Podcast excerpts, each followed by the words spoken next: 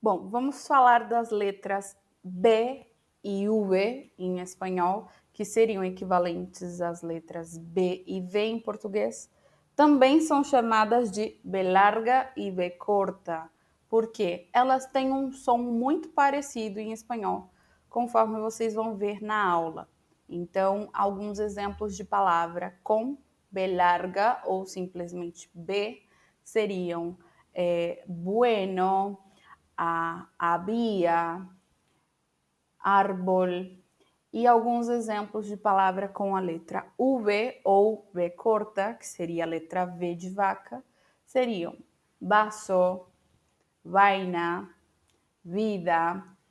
Então, na verdade, não é exatamente o mesmo som, mas são sons muito parecidos e até mesmo os nativos acabam confundindo. Na teoria, a diferença seria igual à diferença do português.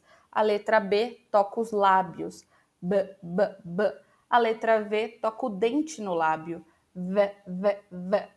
Mas na prática não é isso que acontece entre os hispanohablantes. Eles acabam pronunciando a letra V de um jeito mais suave, v, v, v, com mais toque de lábio e acaba parecendo muito a letra B de bola. E por outro lado, a letra B deles também é um pouquinho mais suave que a nossa, né? A gente fala bola, eles falam bolha. Então acaba se assemelhando bastante o som entre uma e a outra. Para simplificar para você que está começando, é só você fazer o som da letra V de vaca igual à letra B de bola, beleza?